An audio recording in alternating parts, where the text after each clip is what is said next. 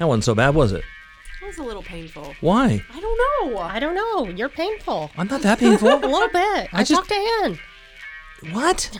What's she saying on her face? She doesn't say anything on Facebook. She didn't post anything on Facebook except photos. What is, what is Ann talking about me? I About? don't. I'm not sorry. I'm a little worried. I'm teasing. I haven't seen Ann since Speedway a couple weeks ago. Mm, everybody sees everybody at Speedway. Thanks? And you notice how Speedway's changed. They went from Richland Avenue. Uh, Helen and Dee went from Richland Avenue. Now they're on East State Street. I know. And Brian's down there. And so that's the weird thing about Speedway is that everybody knows who works at Speedway. Right. Right? It's like I a, love it's, Helen. it's it's like a whole cultural thing. Like they've worked there for 30 years and everybody knows who works there. And they moved from stores. The whole crew went. yeah. And now the whole vibe has changed. Yeah. That's the milieu. People Yes. make the milieu, not the building. And that should be advice to any hospital administrator who thinks a hospital makes a hospital. It's not the hospital makes a hospital. You don't have a hospital or a pole barn. You just got to have people. People do great things in I now want to go to Speedway.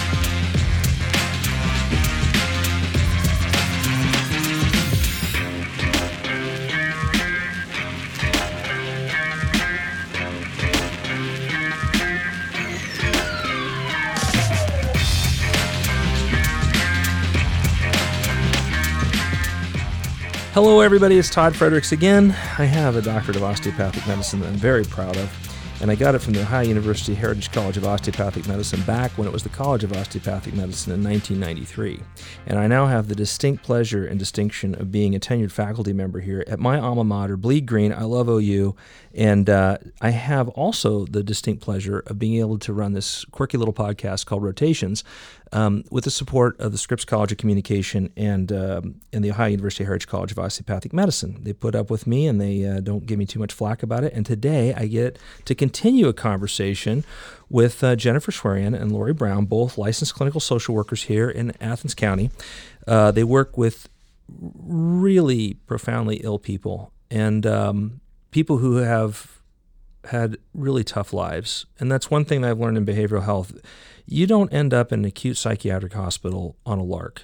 The, the, the pathway to that event of being admitted to an acute psychiatric facility is usually uh, riddled with a lot of painful life events. And um, so, with that, we're going to continue on this notion of ACEs and CTIC uh, and what the efforts of CTIC is in terms of implementing ACEs as a way of looking at long term health outcomes, predicting them from childhood trauma. So, with that, why don't we start? Um, how do we apply? We, we talked a little bit on the last segment about how we apply this tool, and it sounds like, and again, I'm, I'm speaking from the general practitioner's perspective because I work in pictures and crayons, right? So I have to keep this simple so I know what I'm supposed to use, how I'm supposed to use these things. It sounds like C, it sounds like ACEs might be something that if I had a new patient in their 20s, I might administer to it to get a better picture of where they've come from. Is that right?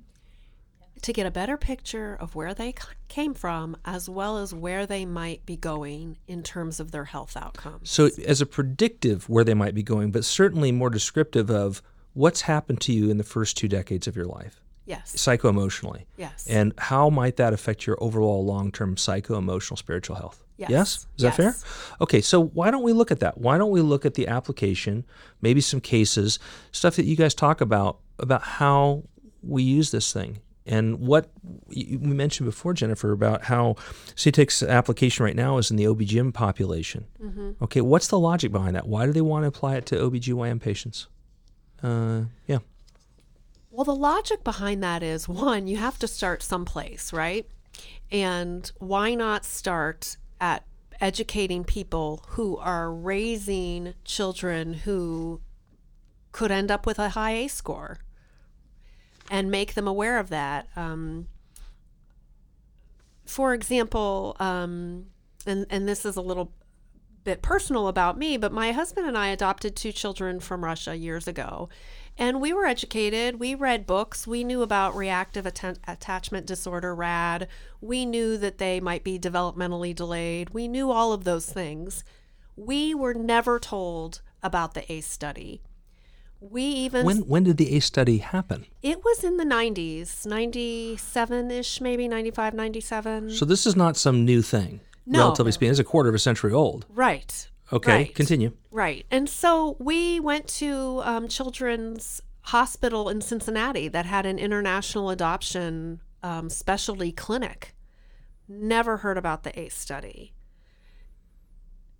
And so I really believe that parents need to know that if their children are exposed to some of these things, there's research to support that they're more at risk for smoking, they're more at risk for drug abuse, they're more at risk of developing heart disease, they're more at risk of attempting suicide, more at risk of depression, a host of um, various types of cancers.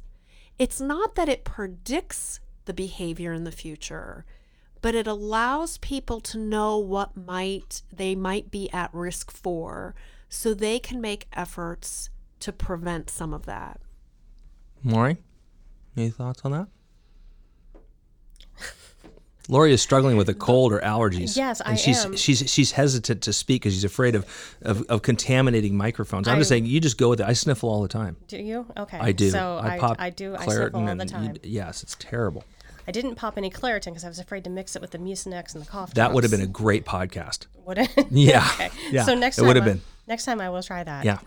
Okay. So I think it's very important to start in the OBGYN community, just as Jennifer was saying that you have to start somewhere and why not start with somebody with a clean ACE score? You've got this newborn coming into the world that has a zero ACE score. How can we keep it there? Hmm. And so, educating those physicians, educating the parents on the importance of of knowing what somebody's ACE score is, and trying to mitigate as many of the factors as possible. Has anybody developed a, an ACE registry? If you're starting at a zero baseline for babies, it seems logical to me that if it's really a tool to look retrospectively at childhood events, that someone would want to create a database where they could look and say, we all zeroed out everybody. Now, where are they all at as a cohort? That sounds like something great for you to start here with your medical students. yeah, we- along with all the other projects. I, I, as I've gotten older, I focus spir- purely on veterans and veterans health and and uh, military experiences, which is interesting. I should tell you that that the Army looked at employing ACEs um, as a screening tool in recruit populations. And I had a conversation with uh, someone who is in the know. I won't go any further than that because I don't want to put them, and I don't want to dime them out. But I'll just say this: someone who's relatively high up and in the know about behavioral health in the U.S. military. We don't do ACEs in the military, and there's something interesting about that. What it is, number one, there's is that childhood trauma in the context of what we're talking about is so prevalent that if we used ACEs as a screening tool and said if you've experienced this, you can't be in the military, that there'd be no one in the military. Okay, and we, could talk about that in the in the context of regular civil society too. But it's also strange that there may be, and again, this is really early, but there may be an adaptive value. Someone that has a high or a significant ACEs score, if they survive childhood trauma, that may ha- that may actually confer an, ad- a positive adaptive ability for them in the military. Absolutely. Mm-hmm. Absolutely. And there's nothing You have thoughts on that? I do. Well, Go. Well, the ACE score was not designed to say that this individual is somehow a weaker person and unable to serve our country, or this person shouldn't be, you know, in this line of work. It's really about health outcomes. And personally, it's been my experience that some individuals who've experienced trauma are some of the strongest individuals I know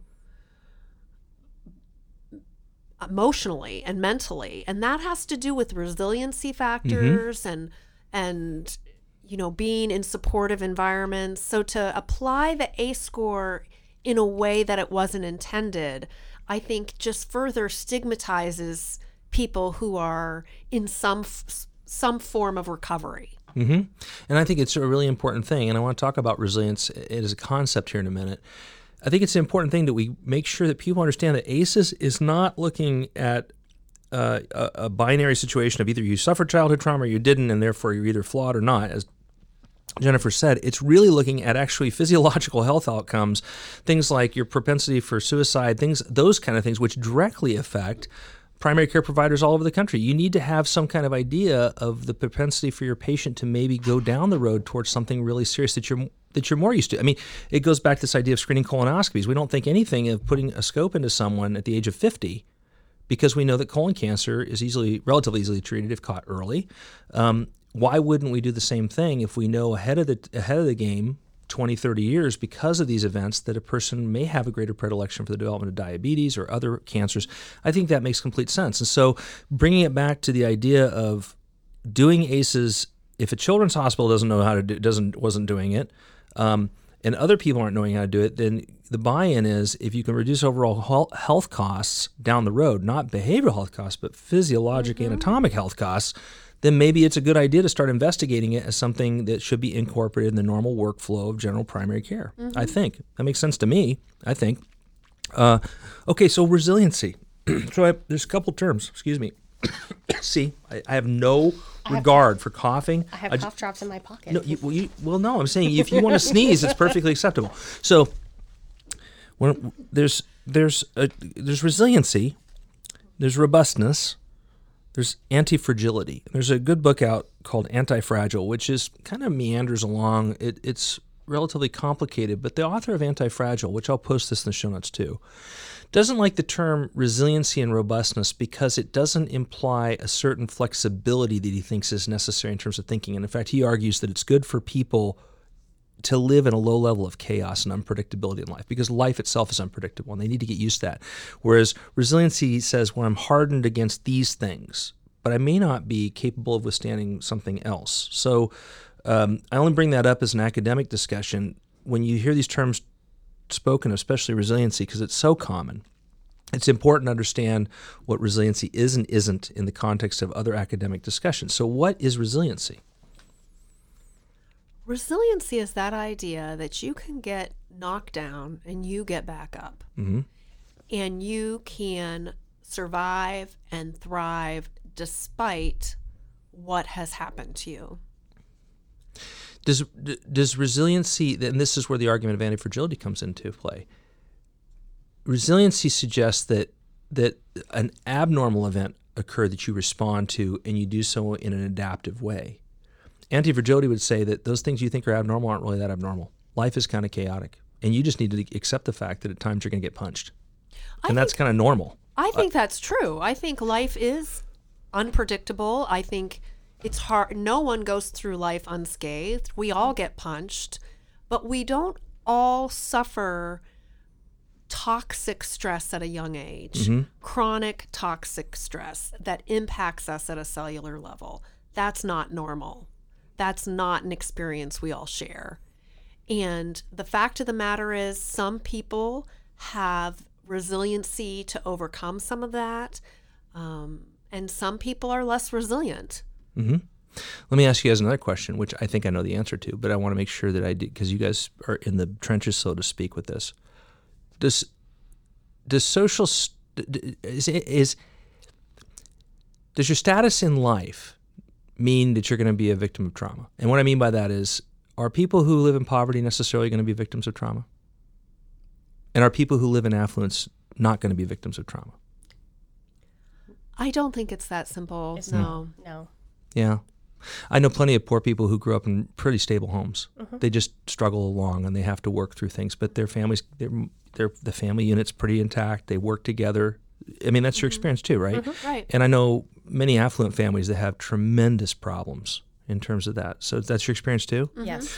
Yeah, and I think it's easy for us to stereotype appearance and assume that because things look great on the outside that maybe nothing bad has happened to someone or because something looks really bad and this is particularly common in appalachia right? We can drive down the road and see pretty desperate looking conditions and mm-hmm. yet that may be a fairly functional family that, mm-hmm. that's doing okay. They just don't have a lot of, of material means. Right and the aces doesn't ask if, it doesn't. it does not ask if you were raised with enough money. It asks were you raised in a home where you were neglected, where there was physical violence, mm-hmm. where there mm-hmm. was mental illness, where somebody went to prison or jail. You know, it, so it's not asking yeah. the financial questions. Yeah, so it's applicable to everybody. Yes. Yeah, and uh, like again, Lori, the reason why I say that is because I think in, as an educator, you look at students. It's easy to start pigeonholing people based upon appearance. We live in a world of identity politics and stuff where people say, "Well, you're this because you look this way," right. and I hate to say that. I hate to see that because I think it's really naive it doesn't really address what really happens in the world. You guys want to talk about some of your cases? Or you, you had something specific? We talked about this before. You said you have plenty of examples. of ACEs and how that works? Well, we do. I wondered if it might be helpful to know how the ACEs came to be because it's really kind of an interesting story. Do it. Okay. Dr. Vince Felitti. Mm-hmm. He was working and he was the director at Kaiser Permanente. And at the time, he was running a very well established weight loss clinic that was extreme. People would come to him when they weighed over 300 pounds. He and his team would put them on an extreme diet, and over the course of a several, you know, of years, they would lose hundreds of pounds. And the program was going really well, except half of the people dropped out. And I actually um, had the pleasure of meeting Dr. Felitti. He's a tall, silver haired man, very meticulous, and Psychologist, psychiatrist. MD. okay, is he a psychiatrist? No. So he's not behavioral health. no, no. He's working at a weight loss clinic. Oh, bariatrician. No, I think. I think he did a number of things. Um, See what Google has to say. yeah, Google. Oh, you're going to the ubiquitous, the ubiquitous brain. Yeah, interesting. So this guy, he's not involved in anything that you would think traditionally would generate this type of inquiry. No, no, even better than that, he knows almost I would say nothing about trauma at the time of He was an this. internist who started as an infectious disease physician in 1968 at Kaiser Permanente in San Diego. And in 1975, founded the Department of Preventive Medicine, where he served as chief until 2001. So he's a pretty nuts and bolts Yes. physician dealing with disease and that sort of thing. Right. Interesting. So back to your story, Jennifer. He's he's working in a weight Mm-hmm. loss capacity, helping people to lose weight. Half of the people are dropping out of his Mm-hmm. program. Continue. Okay, and this bothers him, of course. Why would someone come, lose hundreds of pounds, and then quit? So he starts looking into this and he looks through everyone's medical records and he can't he he sees a couple of themes. These are all individuals who were born a normal weight. These are all individuals who lost the weight in his program and they're individuals who then pretty much gained all the weight back. But it doesn't answer for him that question of, okay, so why did they drop out? Why would this happen? So he starts interviewing these individuals because he's rigid, he's meticulous, he wants to know what's going on. So he has a series of questions, and it's part of it is review. You know, how much did you weigh when you were born? You know, when did you first become sexually active? When were you married? How much did you weigh at this age or when you were married? And he's asking people these questions, and he sits down with a, one of his patients named Donna and and Donna had lost several hundreds of pounds just like everyone else and he's meeting with her. And instead of asking her how old were you when you became sexually active? he misspoke. And he asked her how much did you weigh when you became sexually active? And she said 40 pounds and and he thought I he sat there in silence for a moment and he thought I I don't understand. Did she misspeak? What did I So he he asked her again, "How much did you weigh when you were first sexually active?" She said 40 pounds and she began to cry and she said it was my father. At that moment, Dr. Felitti thought that this woman was only his second case in his career of having met a survivor of incest. Now, we know that that's not true, of course. Yeah, what are the numbers? That's a good question. I don't know that in terms of incest, It's more Child. prevalent than people But- think. but you More can- than two. more than two. Yeah. So this was so fascinating to him that he started to ask that question to more of these individuals he hmm. was meeting. Over and over again, he got similar responses. So many that he started to think he was having some sort of bias in the way he was asking the question. So he pulled in some of his coworkers and said, "Listen, we have about 200 more people to interview. I want you to ask these questions." So they do, and they come up with similar results. And he he believed at that moment he was really on to something. So a conference comes up in Atlanta and he flies himself from California to Atlanta to present these findings because he thinks it's like amazing. Like he he's really kind of discovered something and he gives this presentation and no one is interested. And a man in the back of the room even challenges him and says, "Dr. Felitti, our patients lie. They say things to make up excuses for their miserable existence, basically. And you can imagine Dr. Felitti's dejected. He flew all the way there. He thought he had this great information. So he goes to dinner with the group and he's at a table. And he's at a table with a man from the CDC who says, Dr. Felitti, I, I can see you're kind of upset with the response you got. I think you might be onto something. And I want to introduce you to Dr. Anda, a coworker of mine who is studying men with heart disease. And I, I think I think the two of you need to meet and talk about that. And it was that kind of relationship between Dr. Felitti at Kaiser Permanente in California and this Dr. Anda from the CDC. They came up with these 10 questions and it went from there. There's the 17,000 people that they got were all um, people f- who were getting their health care needs taken care of through Kaiser Permanente in California. They were predominantly white, middle class, college educated individuals, back to your question about poverty or race or socioeconomic background. Um, and when the results came in, Dr. Anda is quoted as saying he wept. He had no idea so many people were suffering. Were these females and males? Yes. Okay, and and it was what he's really finding out is, uh, at least in part, sexual trauma, and correlation with weight, or was it a separate type of thing from his initial question that he asked? So what Dr. Felitti found out was about the weight and the sexual trauma. And Yeah. what he didn't really know at that moment was this whole idea of he saw weight mm-hmm. and obesity as their problem. They saw weight gain as their solution to their problem. They knew if they gained weight, they were invisible. Ah, so they're hiding.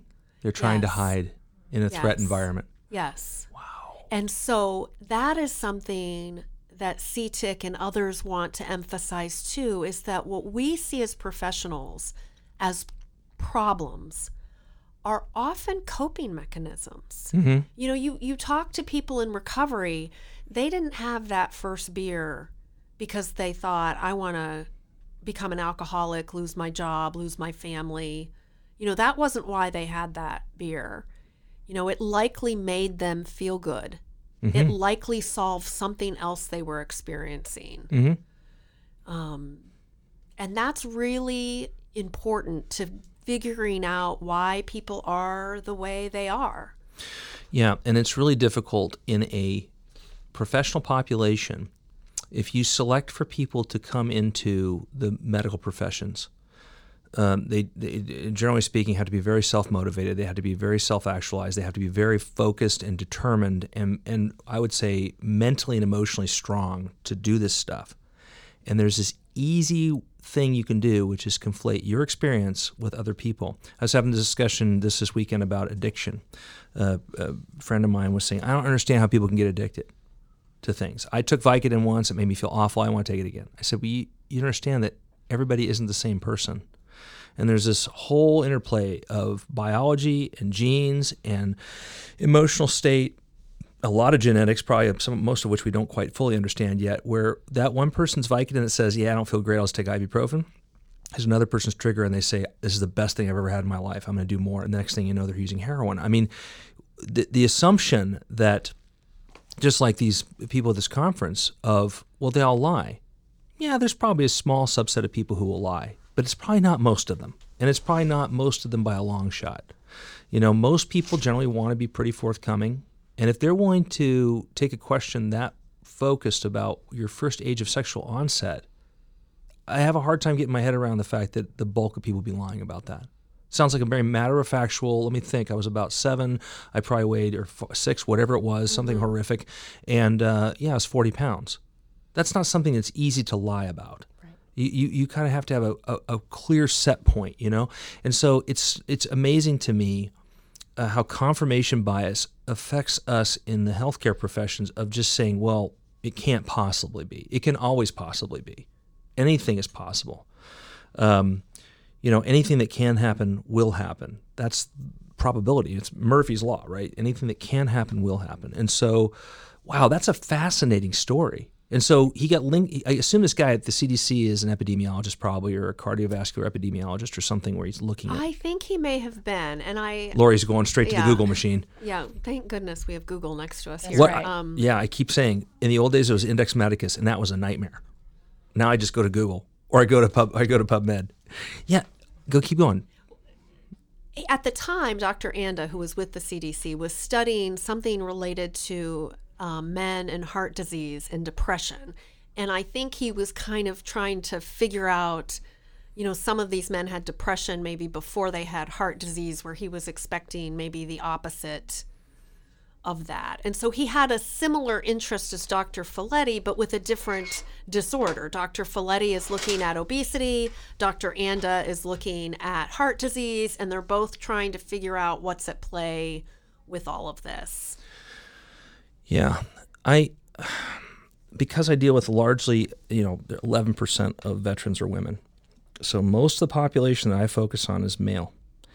And in, especially in areas of sexual trauma, I have to remind medical students that one of the one of the double-edged swords aspect of raising awareness of assault in women is neglecting the fact that a lot of men are assaulted. People don't really fully appreciate that. And I think there's some social taboos about talking about that, about the impact on a young man or boy's life with sexual trauma. And it's another hidden aspect of what happens to many young people that people will just ignore that.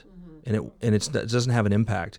Um, I, I'm probably a little bit sensitive to um, child abuse, um, not necessarily because I had any experience with it personally, but because I, there's just something about it that I find so repugnant and abhorrent that um, discussions of that uh, compromise me emotionally. Like I could react very easily to someone that I think has caused a child harm. I think you'll find that in a lot of people, especially a lot of soldiers, because we see things where you see the suffering of young people, um, and it's just a bad thing. And so, yeah, I'm still getting my head around these people, the bariatric population, that, that the med- common medical community is saying, well, you know, they're just making excuses for behavior, and yet that person that may have been the best survival mechanism they could find. Right. And I think it's really hard for practitioners then because someone shows up in your office with behaviors that are not that that you might identify as the problem, the smoking, the drug use, the drinking, you know, the weight gain, the instability with employment, whatever the situation is, and being mindful that that those things may have occurred as a result of protecting themselves from some bigger problem. Yeah, yeah. Uh, well, one thing that was illustrative to me, and as we close out the second segment here, is when I worked, went to work at the behavioral health hospital, and the discussion the psychiatrist had with us about the use of nicotine, and that nicotine is neuroprotective. And so, in the psychiatry world, nicotine's given all the time in psychiatric patients. And I, I thought, as a family doctor, I thought, you know, I have never known a person with behavioral health issues that doesn't smoke. And I didn't understand that. And once the psychiatrist explained to me that, oh yeah, nicotine like stabilizes neurons as a drug. We're not talking about the smoking with the carcinogens. It, that's just the delivery system. What they're trying to get is that nicotine because it makes their brains feel better. Mm-hmm. And drug addicts, it makes their brains feel better. So they literally feel better when they smoke. And if you're a person that's trying to find comfort, well, then it stands to reason why. And it stands to reason why there's this sort of, um, you know, I won't use the term recidivism because that's more of a legal term, but this sort of relapsing habit of people who have behavioral health issues that if their home life isn't stable or anything sets gets their brain agitated, stressed or anything else, the natural default is I got to go smoke a cigarette because it's going to make them feel better. And I think we need to think about a lot of these problems as physicians in a different way of saying instead of judging these people, just understand that there's real reasons why they're electing to do something. Mm-hmm. I used to, Jeff, I used to sit back and look and say, if I tell you, it- what's really weird is you go to Europe, They put pictures of horrible lung disease problems on every pack of cigarettes. The whole pack of cigarettes is like, here's what your lungs look with cancer. Here's a person who's on with COPD, and people still buy cigarettes. Of course. And you say, look, you can tell people to you're blue in the face what's going to happen to them in 20 years, but if all they know is right now they're experiencing tremendous psychological stress, and if they just smoke a cigarette, they can calm down and try to get a, a picture of the world that makes sense to them. You're never going to be successful getting them off of cigarettes. Right. It just won't happen. And people, you know, wow, you just they just gotta be stronger. Like that's great. It doesn't work that way. And it's hard to get people to accept that, mm-hmm. I think. Mm-hmm. Lori just stepped out. She had a critical phone call. I did from the school, Really? Which school? My school? my daughter's school. Oh, I gotta get you the levels back. Your your daughter's school, is she okay? Yeah. You don't have to leave. No, they just needed permission to give her some medicine. Oh. Did did you give them permission to give you medicine too? Well, it's ibuprofen, so I don't know. Is that really medicine? no, I don't really I, need that. it is actually. But that's cool. Hey, so did you stepped out, but did you have any thoughts before we close the second segment? No. Okay. So, what do we want to talk about in the third segment? You kept talking about these cases and examples, and then you went into this history lesson, which I think is great. This is really good. The history lesson is very important. I think it's very important. Well, we can certainly do cases. Okay, so that's what we're going to do. We're going to. You guys are good for another segment? Sure. Of course, I'm not prepared to talk about a case. So can we have a minute to? of course. We'll take a week. Lori's very serious. I am very serious. She's very serious. I've always been serious. Next time you come, you're going to bring coffee. I need coffee. Yeah. I'm gonna So, stop at Speedway and get a giant coffee. so for those of yeah, you could, and you could see Helen and Dee. So anyway, and Brian, anyway, and everybody else. So here's the thing, guys. This this topic is is very uh, it's not unique. It's been around for a quarter of a century, but it's got elevated awareness. And one of the things we're going to talk about in the next segment is the application in education, and you'll well, we'll go through that. But it's going to be about a week from now. I want to thank Lori again and Jennifer for being here, and I think we'll hear more from them as time goes on because CTIC is an ongoing activity. Um, one thing you've heard me talk about many times is the state of healthcare in Ohio. I love Ohio as a state. I think uh, among the 54 states and territories, Ohio gets most of what it does with regard to healthcare pretty right. I mean, healthcare, mental health care is complex and it's it's messy work. And I've always felt as a practitioner here, and I have licenses in other states, that Ohio does a really good job of trying to get it as right as they can. And so there's an initiative in Southeast Ohio uh, trying to raise the awareness of ACEs and its impact on overall long-term health. I think it, it doesn't surprise me. It's something that I think is a is a pretty cool thing, and I think it reflects the best practices of of healthcare in the state of Ohio. So with that, I'm going to end this segment. I wish you the best of weeks, and uh, we'll pick up with Lori and Jennifer in about a week. Um, otherwise, take care.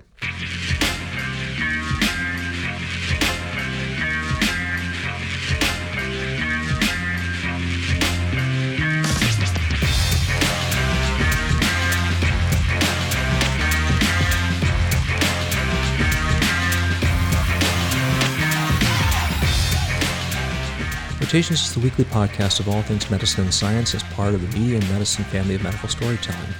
The opinions and comments expressed on Rotations do not reflect the official or unofficial positions of the Ohio University, the Ohio University Heritage College of Osteopathic Medicine, or the Scripps College of Communications. Guests on Rotations are interviewed in an unopposed fashion so their ideas and opinions can be freely expressed. This episode of Rotations was produced by Todd Fredericks. Rotations is co hosted by a league of champions of all things medical and a few people we sometimes pull off the street. Rotations is copyrighted, and while we welcome citations, tweets, Facebook likes, and other endorsements via word of mouth and social media, we reserve the right to all content. You may use Rotations content under the provisions of Creative Commons, but you cannot alter or edit the content in any manner without express permission of the content creators. You must cite Rotations as the source of any content derived from the podcast. We welcome any comments, and you can contact us by tweeting us at Medical Cinema for Todd, at Prof Plow for Brian, Nisarg Bakshi for Nisarg Bakshi, and at Rotations PCast, or by visiting mediainmedicine.com slash rotations. Check us out on Facebook at Media in Medicine. And finally, from me, Todd Fredericks, you can also send me a message through my Facebook page at TR Fredericks. But please, I have sensitive feelings, so embrace your inner non-hater.